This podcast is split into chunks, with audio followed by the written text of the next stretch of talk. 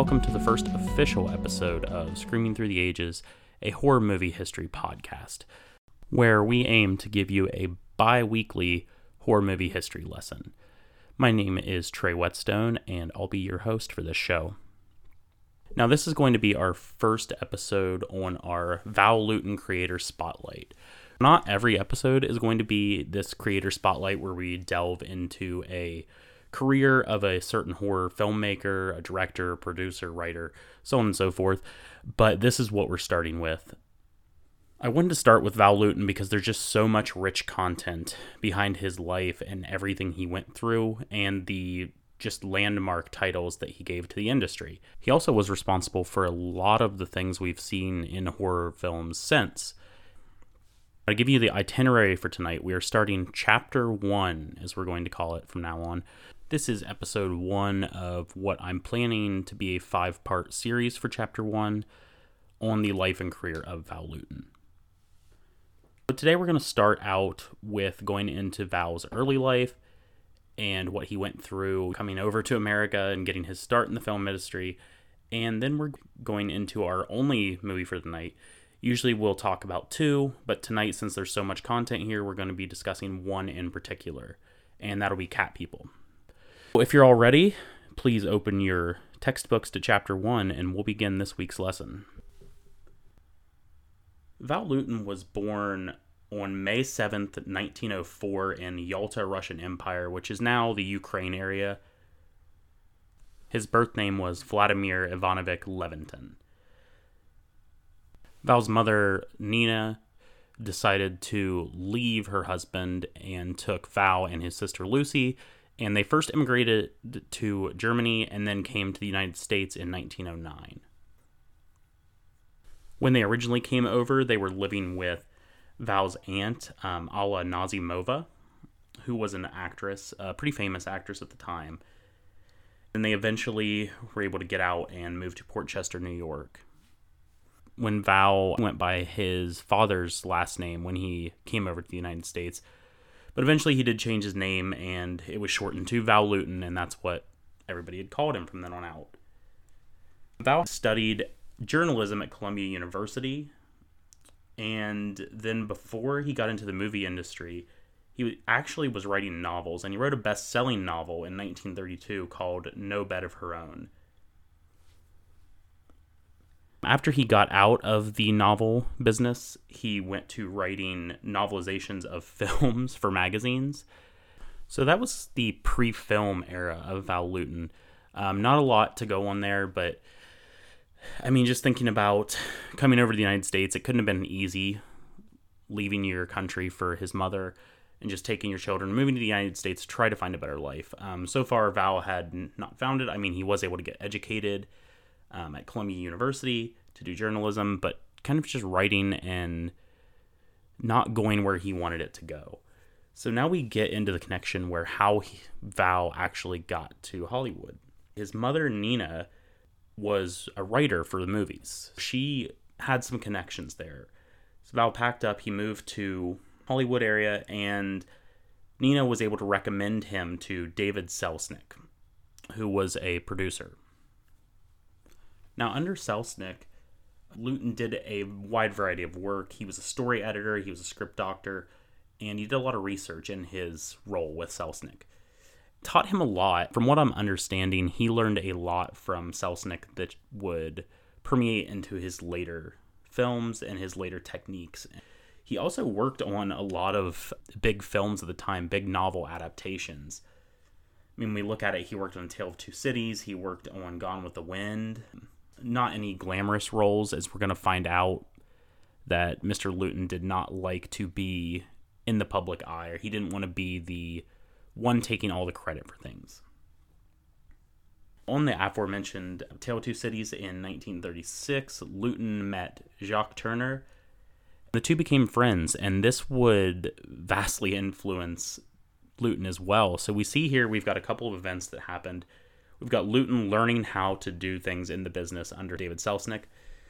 And then we've got him meeting a friend, Jacques Tourneur. This would just set him up for success later and really get into how he gets his chops and his background in making films and how he was offered the position he was offered in the first place.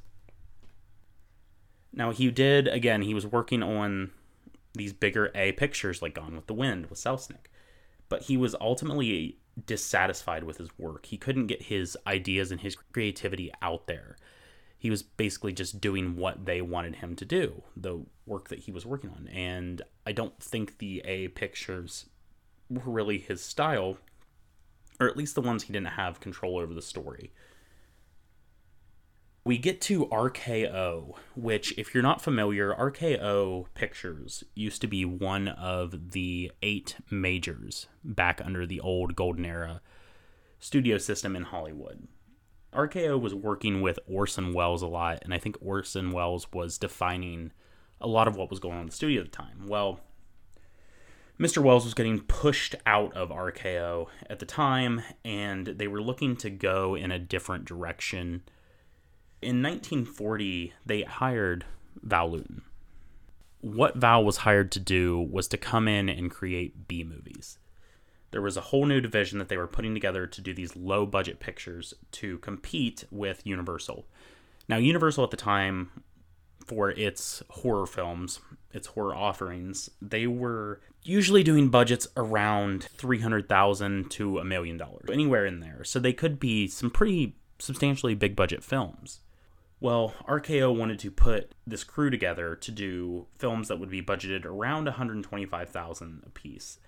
And they were supposed to compete with this juggernaut of Universal, And let's take a step back and think about that for a second. You're being brought on to make these very low budget films, and you're going to compete with the studio that's out there putting out things like Frankenstein and Dracula and these seminal pictures. I'm sure it was a daunting task, but knowing what we do about Lewton, this was probably a pretty good challenge for him. He's going to be given some creative freedom here.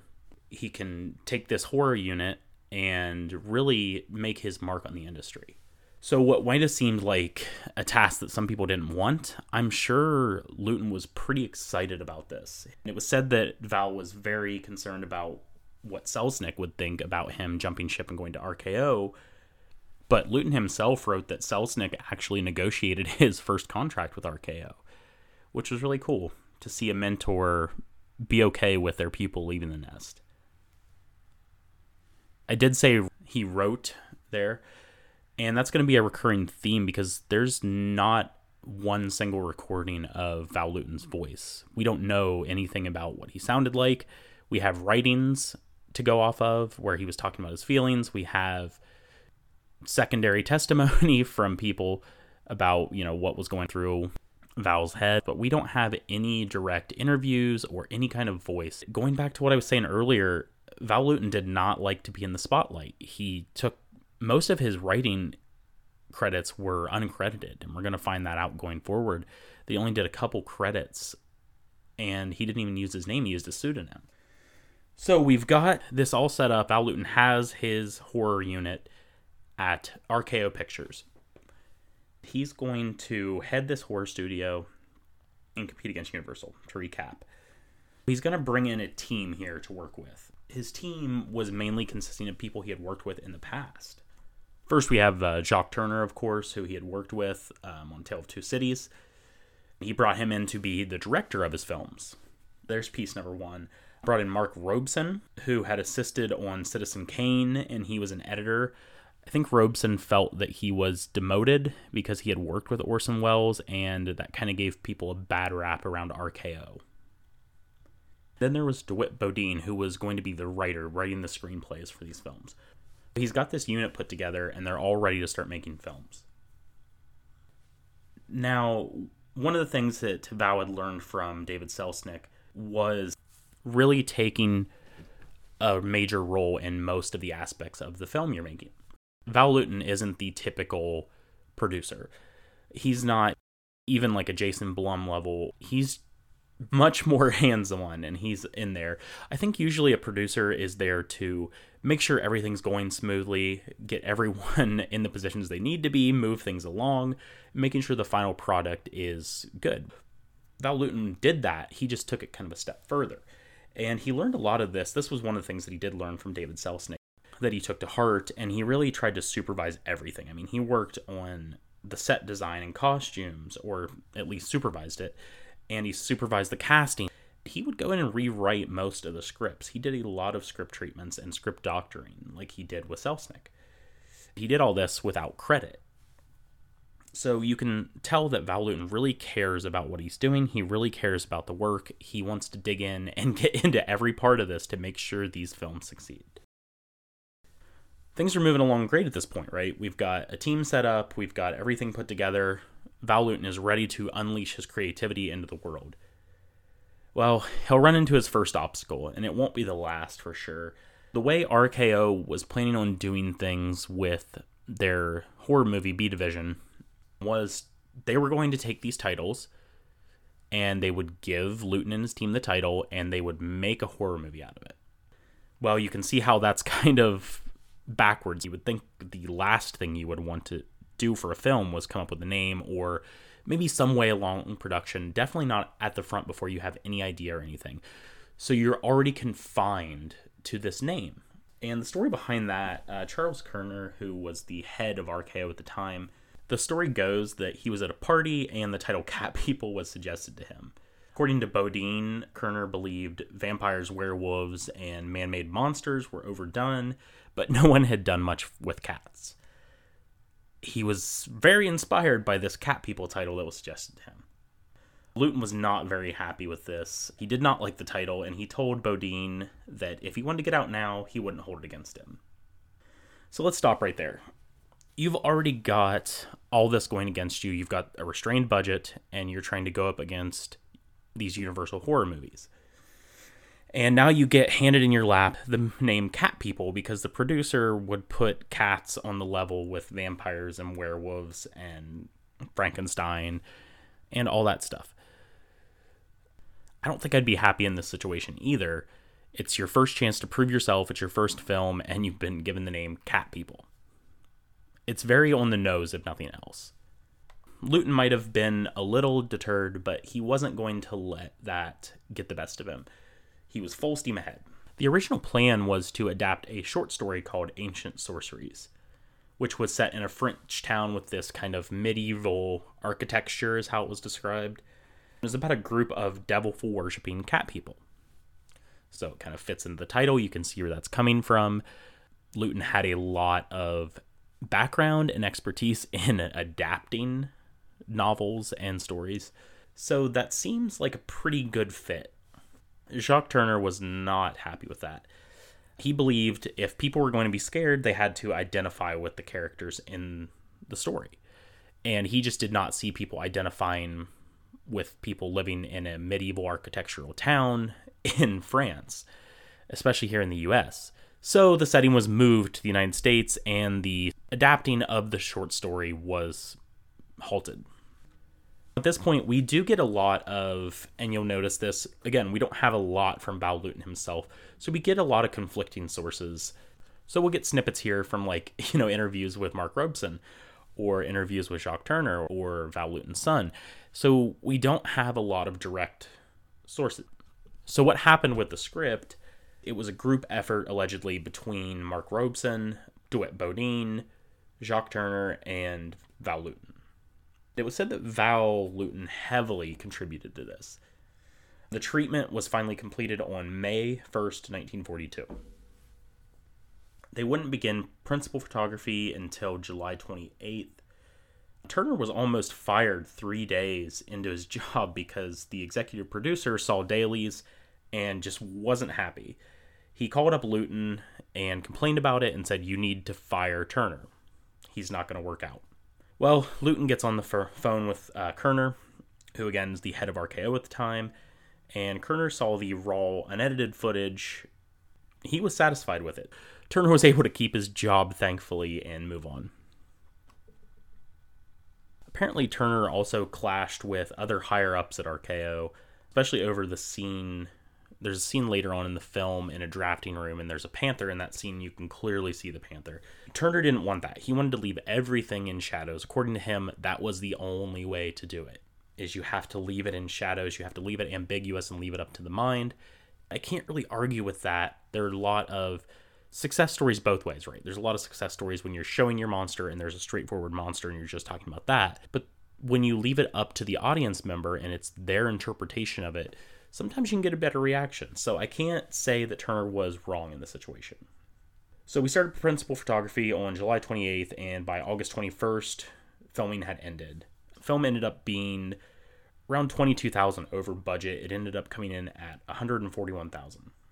So still not bad, still very low budget for the time. Take note, we'll learn this later as we get on to other episodes within the series. That's a pretty good filming time for this. Later, we're going to see that Lewton's going to be pushed to the brink in these production schedules and just worked to the bone. So this isn't bad. It seems like they had a decent amount of time. He's hired in 1940, and Cat People's not going to release until almost the end of 1942. So I think they had a good bit of time to produce this one, and frankly, this is their magnum opus within the unit. It's the one where they've got everyone working together. They have a lot of time to produce it. They took this name and made it into an all time classic. That's a little spoiler. We're going to get ahead of ourselves there. So we've got the film done. It was shown to RKO executives in early October, and they were not happy they disapproved of this film and they were very worried about it. For them, it wasn't enough horror. There wasn't enough straightforward horror. And I don't know what you have to be thinking at the time if you're thinking like horror just equates to you know, straight up monsters ripping people apart or whatever you want to imagine it as. For my experience, yes, it's a much more subtle film. It's not this gothic tradition of Frankenstein or Dracula or any of those. It's not even something like The Invisible Man. It's much more subdued. It's much more controlled and it's much more tragic, I think. That's just my opinion. We've seen it time and time again where people in the contemporary times do not like a film, they don't appreciate it, they don't approve of it. Luckily, that's not quite the case with Cat People. Yes, the executives did disapprove, but Lewton and his team would be vindicated. We had the premiere on December 5th of 1942. It premiered at the Rialto in New York, in Manhattan. In the first two weeks in the Rialto, it took in $17,000 in sales. If we want to do a comparison, The Wolfman had released for Universal a year before in the same theater, in the same period of time took in 19,500. Not too bad for the budget being much lower than the Wolfman's. I would eventually release wide on December 5th, 25th, 1942, so Christmas Day, 1942. It was quite a hit. When it premiered in LA on January 14th, it broke attendance records at the theater it played at, and that's pretty good. We've got this low budget film from an unknown team, and it comes out and it's breaking records. One source that I saw said that this had played in its first run for 13 weeks. We compare that to Citizen Kane, which only had run for 12 weeks. So it actually ran in the theaters longer. If we want to get in a little bit of that, how things worked back in old Hollywood, I'm saying it's kind of weird, probably thinking from a modern perspective, of we had a release in New York City, which was regional up until December 25th, and then it released throughout the country. And then, you know, January 14th, it finally released in Los Angeles. What we would see this nowadays as a limited release, probably. We would build up a limited release, but even something like 1917 released in Christmas for the award season and then wide later in January. That's not quite the case here. I don't think the awards were anything they were going after. What happened in this old studio system is the studios actually owned the movie theaters each studio would maybe have control of different regions. And we're going to get into a lot of the golden age of Hollywood and the studio system later on, probably in the last episode of this. But that's how it worked. So you're not necessarily going to get films into a particular market. This release makes a lot of sense from that perspective. Come to find, though, not everything was sunshine and rainbows in Lewton's camp Here's obstacle number two is Lewton had signed a long-term contract with RKO for a pretty low salary because he's new, he hasn't produced himself before.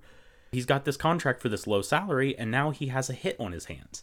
He has a film that was very well received and was selling out, and he's stuck with this low salary. Well, at the time, it was pretty customary. If you had this thing happen, you would break your contract and get a new one. According to writings from Val Lewton, he would not do that. He was a man of pride, he was a man of principle, and he would not break his contract. So he was stuck with this RKO contract that was paying him a very low salary. He was just going to have to deal with that and be happy with it. You have to commend him for that. It's it's a respectable thing to do. I don't know if I would do the same thing. If I was in his shoes, I'd probably be looking for a better deal. Think about the sports scene these days where we have you know players making contracts where they can opt out after the first year or the second year and get most of their money up front. That's not the kind of thing that would happen back then. Sometimes you get stuck to a contract, and if he hadn't had the hit, he would have still been stuck to this contract and not had the acclaim. Good on Val Lewton for sticking sticking to that, but it's very sad to see, and we've seen it time and time again, right? We saw it with, you know, Bela Lugosi died poor, and we see that in Hollywood so many times back in the golden age, so called Hollywood. There were the stars, there were the big names, and then there were people who were bit characters and did, you know, character acting roles and were stuck and cast typed, and they just didn't make it. That's just really sad because we look back today, and if you're thinking of Dracula or you're thinking of Cat People and other works of Lewton, we just revere these films and we think of them as classics the classics don't always pay the bills, and that's just an unfortunate reality we're going to live in. You'll see that all throughout horror movies, especially when we get into the 70s, 60s, and 70s, and we get into the independent filmmakers and what they had to go through. It's very sad, but it is a part of the industry. But now at this point, we've got a good background on Lewton's bringings, or at least how he started out in life and how he's got his career in film what he did when he first came over to the States and how he got in his unit at RKO and put out his first film.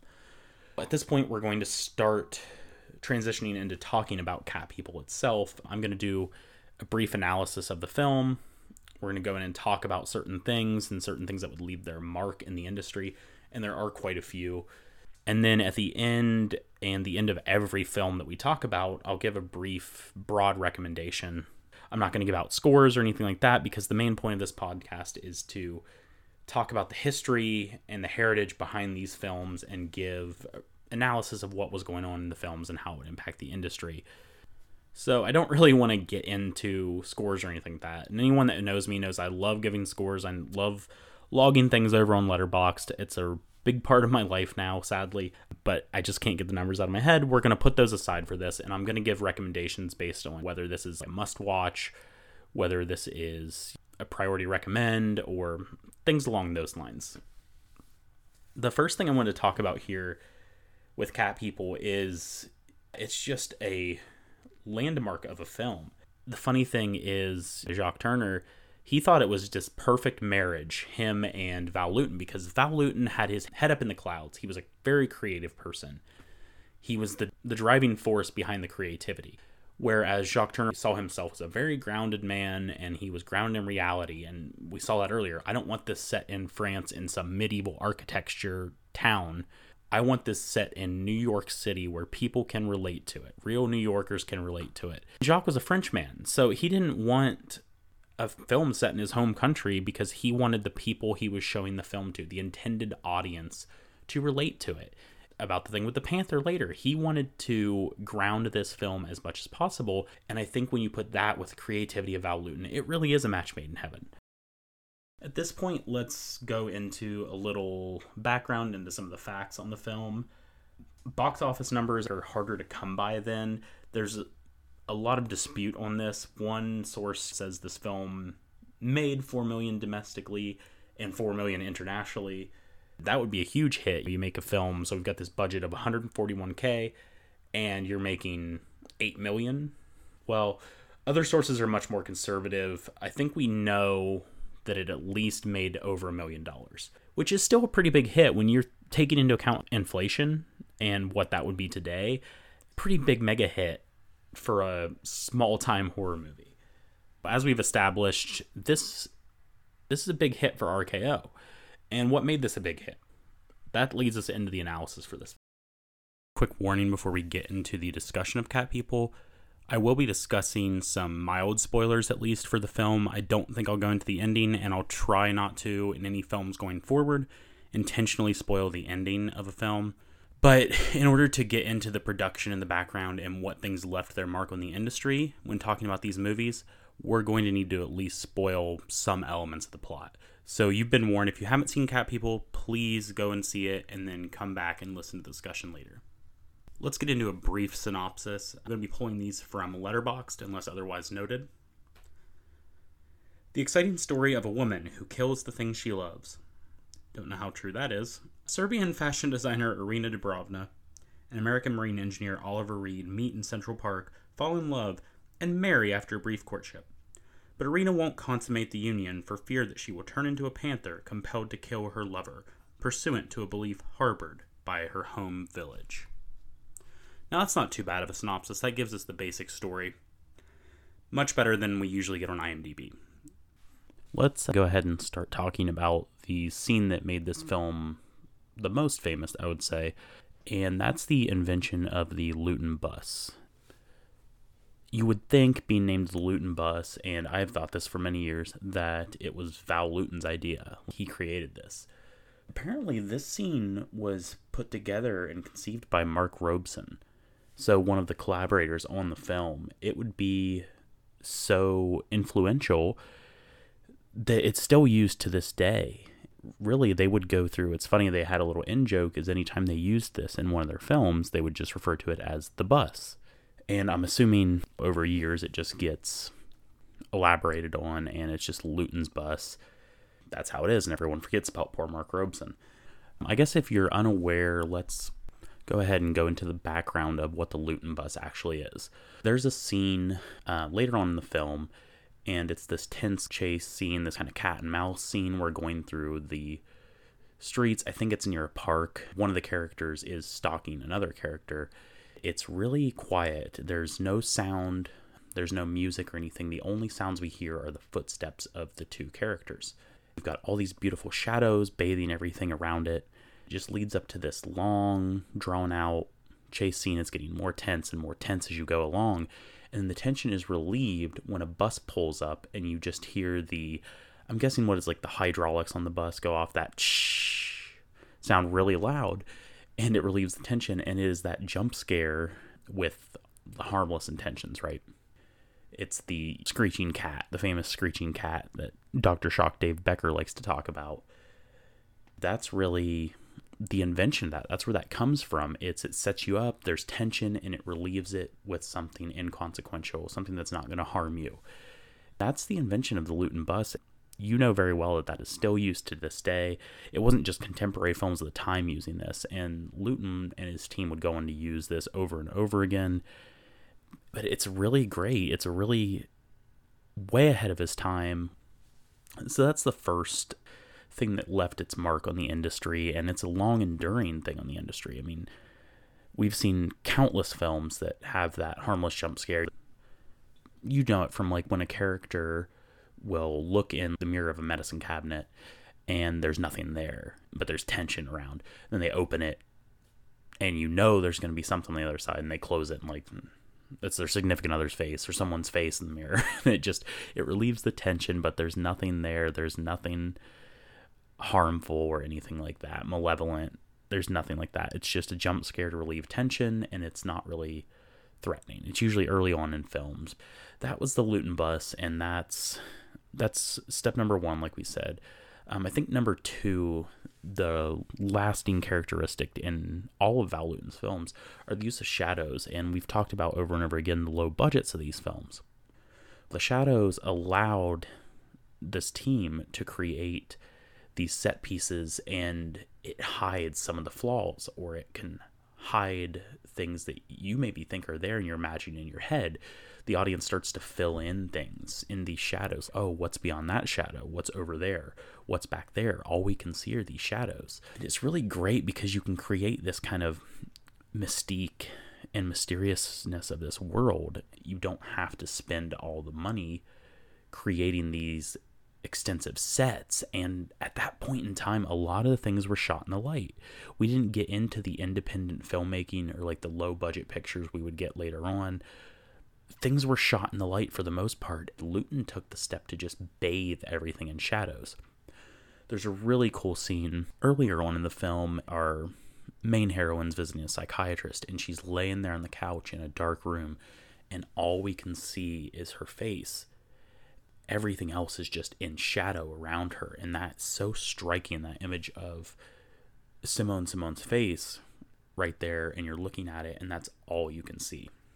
There's another scene way later in the movie that takes place in a pool, another very famous scene, and this is bathed in shadow as well. The only lights we're seeing are the lights in the pool, and we're seeing the character in the pool. The lights are turned off it's really a creepy scene and a really tense scene. That's probably the most tense scene in the movie up until we get to later on. I'm going to try my best not to spoil major things later on in these films in case someone hasn't seen it. If you haven't seen Cat People or you haven't seen a lot of the films of Val Lewton, I would suggest checking them out. When we have to mention scenes for their notoriety, we're going to and I am going to go through a little analysis of my thoughts on the film as well. So just be warned about that. Before we get any further, let's go back to this point about the shadows. And there's this great documentary that's narrated by Martin Scorsese and put together by Martin Scorsese for Turner Classic Movies, and it's called Val Lewton, The Man in the Shadows. It's included on the Criterion Collection uh, release of Cat People, and I really recommend watching it. It's a good overview and broad overview of Val Lewton's life. And it's kind of that double entendre. He is the man in the shadows because he's not putting his name on the credits. He's not taking the writing credit. He's not taking any kind of credit other than producing the film. But he's also bathing his worlds in shadows. So there's just the multifaceted piece to that of the shadows. Val Lewton is a man who likes to live in the shadows. He doesn't like to live in the limelight he also wanted to put some of that in his movies, that mysteriousness, like we've talked about. You just can't get over the shadows. If you haven't seen this film, I think that's the first thing you will notice when you're watching is just the beautiful set pieces that are set up here.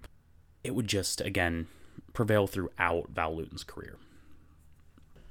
Let's talk about the advent of this film. When they were initially putting it together, like we talked about the ancient sorcery short story that they were going to base it on, it's easy to see that a lot of that made its way into the final product. We have the cat people, the person that can transform into a cat, and we have that going on, and that's definitely a similarity. I don't know about the, they don't get much into a devil worshipping point of it, but. Seems like Irena is very religious in this one, and she thinks that can ward off the evil. I'm sure that has something to do with it. For this film, Lewton and DeWitt Bodeen actually did a lot of research into cats and cats throughout history and the different characteristics of cats. And that's really cool that they went through all of that just to put together this film. It just shows you that they weren't taking half steps in anything they were putting their hearts and souls into this no matter how dumb they thought the title was. It's just really cool that they can that Val Lewton continued to put his whole into everything even if it damaged him later on. The lore of this is incredible. Uh, we get that opening scene at the zoo with Irena and Oliver, and we see that picture on the ground with the panther and the knife through its midsection. It's a really great image, and you know, Irena is obsessed with this panther at the zoo and goes and continuously draws the panther. From her standpoint, she thinks that she has a connection with this panther. She thinks that she has this evil inside of her, of this cat that's just waiting to get out if she's not repressing her emotions. It's just beautiful. we get the scene back in her apartment when we're talking about King John how he came and saved the village from evil by murdering all these cat people. And I'm wondering how much of this was taken from the short story and how much of it was ad libbed on when they had to change things around or decided to change things around. It's really interesting, but either way, the backstory to this is fascinating.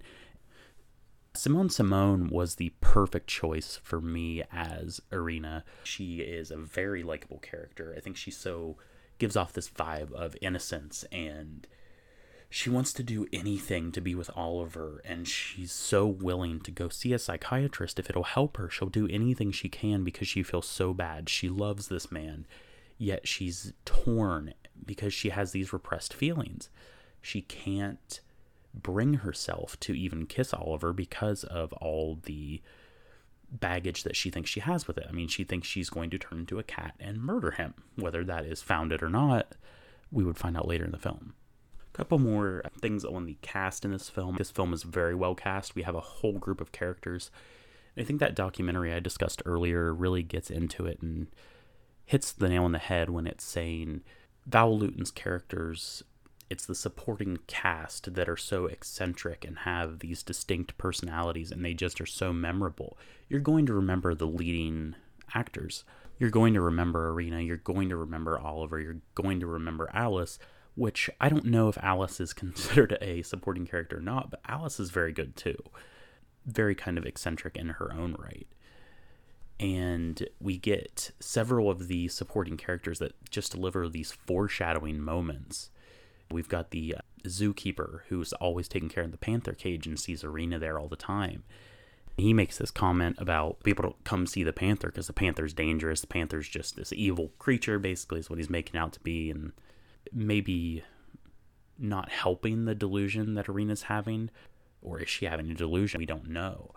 And we have the pet store where, and this is a really good scene, where Irena and Oliver go to exchange the cat that he bought her for a bird because the cat just doesn't seem to like her. And he makes the comment, oh, well, this cat liked the woman in my office earlier. It seemed really friendly. I don't know why it likes you. Oh, I'm just not a cat person cats just don't like me is kind of how Irena plays it off they get to the cat the pet store and the animals just go nuts over Irena in there this is one of the things that leads us to believe is it just her personality or something these animals because it seems like animals have a good sense of who people are and what their intentions are and they can tell when there's someone that they're not going to like or is a bad person we're getting that vibe. Is it that, or is it because Irena is one of these cat people? So she has to step out of the store. The pet shop owner makes the comment about cats can just tell. You can fool a person, but you can't fool a cat. And that's what the shop owner's saying. And she's this great character, this great eccentric character. It really drives the point home there. We just see all these foreshadowing points of talking about cats, and there's so much about cats in this film just really well done job with what the title that was given to them.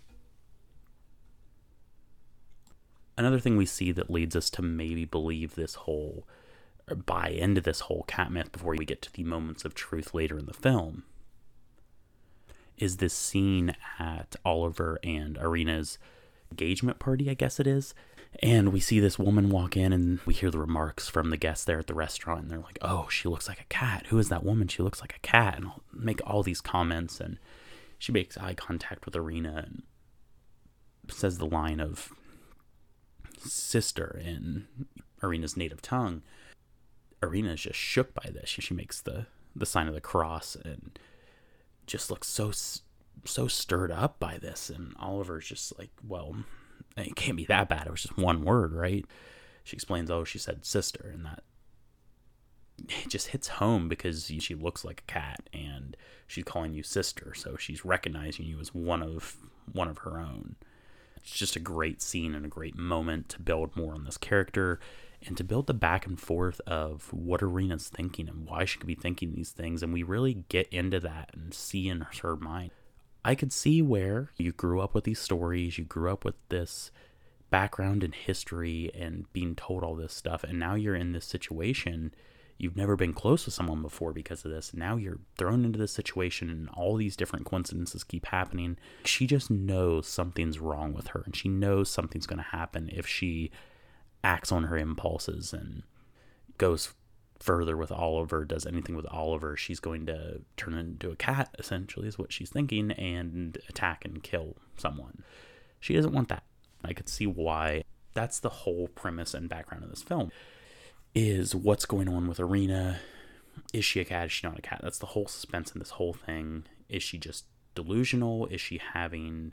We get a psychiatrist later on. Is she having mental health issues? Does she need to be admitted to a sanitarium? Or is this something that's much more real? And the studio, I don't think, let us get an, as much of that as we could have. We could have had a much bigger debate on our hands is this or is this not real if they were shot this the way Jacques Tourneur wanted to be shot. But we'll never know. And we got the film we got, and the film that we got is pretty good. I'm happy with it. I can live with not having the suspense.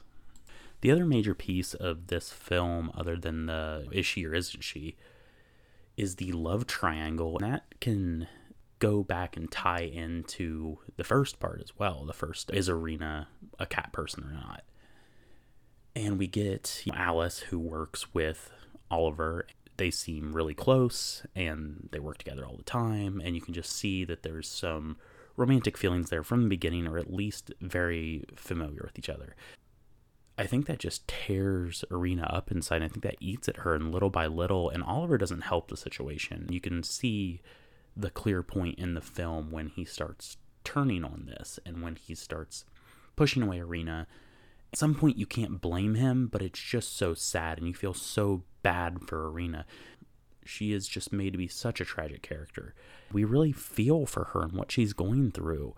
You wonder if this doesn't tie back into that old conundrum, and we've seen this in movies several times where we've got a love triangle or we've got you're with someone and they're just not giving you let's just say they're not giving you what you want and they're not giving in to whatever you want and they're more reserved and they're reluctant. Maybe they're saving themselves if we're talking along this narrative and then you've got another girl who has no problem with it. And I'm not saying that's anything with Alice in this one, but Alice certainly isn't afraid to, we don't see it on film, but I get the idea that she would certainly not be afraid to kiss Oliver like Irena does. They've lived together, they've been married, and Irena says it at points she just does not feel like Mrs. Reed. And that is so striking yeah, she lives with this person, she's married this person, but she can't be all of Mrs. Reed that she needs to be.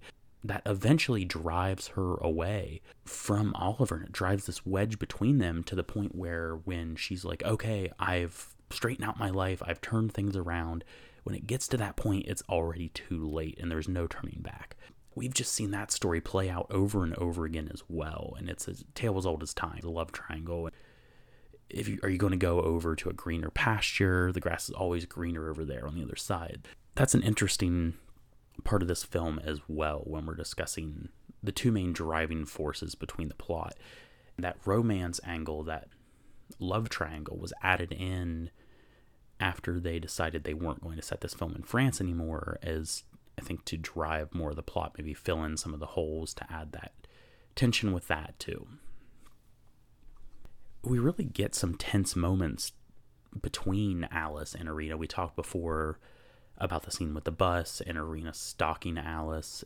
Alice thinks it's something that wasn't human, and I think Alice is really buying into this. And again, you've got characters in here like Oliver who just do not believe it and think it's just crazy to talk about this. And then you've got Alice who's believes you know maybe there's some truth to this stuff. And we've got dr judd who who knows what dr judd is thinking. The guy's kind of a slime ball. We'll see that later on. But yeah we've got all kinds of characters in this world. Some believe it some don't. Um, some think she's crazy some think she's not. And that's the whole playing into this. But she does get kind of crazy there at the end when she's stalking alice you know following her and oliver to a restaurant and following alice back to her home. That's when we get that great pool scene it's just a lot of the tension comes from that love triangle. I don't think we'd have as strong a story as we do without that piece. What else do we want to talk about here on Cat People? I think one interesting thing is we talked about Dr. Judd and how he is a bit of a slime ball, I think. That's my opinion, but you're welcome to have your own. He does give an interesting little shot here. Now, we've already established time and time over on this podcast that Universal and RKO, at least RKO, was out to compete with Universal. We don't know what Universal was thinking at the time, probably thought, you know, RKO was a fly on their back and not much of competition. We already discussed that The Wolfman came out a year prior. Well, there's a little line here, and I think it's kind of a shot at The Wolfman. Dr. Judd is talking to Irena and says something about a silver bullet. Do I have a silver bullet?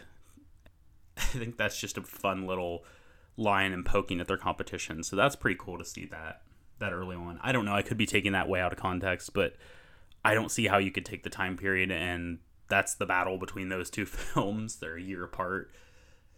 I think that's pretty funny. They're taking jabs at Universal. The other thing we've talked about how Simone Simon's character is such a tragic character. It's just really sad to see this downward spiral. We start to see it bit by bit. Things like the bird. She gets discouraged over not being able to even kiss Oliver. And then we see her take the key to the panther cage when the zookeeper's not looking. That's just kind of the slow downward spiral and her following Alice around. And then she goes and talks to Dr. Judd, like we had discussed earlier. Then it just collapses and it's complete insanity from there on out. You get this bright point where Irena's like, Oh, I'm going to change my life around. And Val Lewton says, No, you will not get this happy ending. You will not get this kind of ending you want. You are going to get this very sad, very tragic, very unfortunate ending. I think it's much better that way, and it really has stood the test of time and holds up. I don't know what else there is to say as far as analysis on this film. I'm going to go ahead and move into reviewing or giving my brief summary. Cat People is an absolute classic. It would probably fall somewhere in my top 25 horror movies of all time. I think the suspense and the tension and the use of shadows is great here the acting, the directing, every single piece of this film comes together when it probably shouldn't. And just the backstory. This time, I focused in so much on this backstory and this legend and lore of these cat people back in Irena's home. And I think I had an appreciation for that that I maybe had skipped over before. I didn't remember going back into this, and I've seen this a few times. I didn't even remember the thing about King John going through the village and routing the cat, cat people and it's just so great. That whole background and setup the rest of the film just gives you everything you want. This might be controversial. Actually i like this better than anything universal put out. I know that's going to be really controversial for some but this is my favorite film pre 1950s that's that's saying something. We got a lot of great films, and I love a lot of the Universal films. Just Cat People has stuck with me, and I don't know. Usually, I'm not in for the grounded films. I'd much rather have this over the top, crazy scenario. But Cat People just works, and I think it does have just enough of that crazy, over the top scenario while keeping its feet firmly on the ground. I wouldn't hesitate to recommend Cat People to anyone. If you're someone who has not gotten into black and white films, hasn't gotten into older films, I really still think you can appreciate Cat People.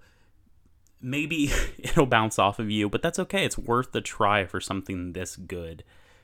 Uh, Cat People comes with my absolute highest recommendation. The highest recommendation I can give. It is a must watch, and if you haven't seen it, why are you listening to this podcast where I've just spoiled it? There's not much more to say. This is a must have if you're a collector there's a great Criterion Collection release, as I spoke about earlier. I love the Criterion releases. They really do a real good job, and there's some good extras on there. That is my talk on Cat People 1942 in the first of Val Lewton's films. I want to thank anyone who has taken the time to listen to this first episode and given the podcast a chance. I hope you'll stick around. This has really given me an outlet to merge my love of history and horror films. I really love looking in the background of things. I have an almost obsession with I can't just learn one thing about a film. I can't learn something about one film if there's been more. I have to go back and at least know about them, whether they're good or bad or anything in between. It's just I always have had this obsession with the history of things and the background and how did we get here in this point in the industry? What happened over here in this point in the industry or that point in the industry? That's something you can look forward to going forward. We'll continue our Val Lewton series here, of course, and look for more topics in a broader range that aren't just going to focus on one singular person or creator. We'll go all over the industry. If you're interested in hearing more, you can subscribe to the podcast on your favorite podcast feed. Check the show out on Twitter at Screaming Ages. I have a website, screamingthroughtheages.com, and an email, screamingthroughtheages at yahoo.com. If you're interested in giving any feedback or whether you liked the show or not, negative or positive, anything to help out, that'd be appreciated. You can reach out on Twitter or email or leave a comment on the show under the show notes on the website. Homework for the next episode.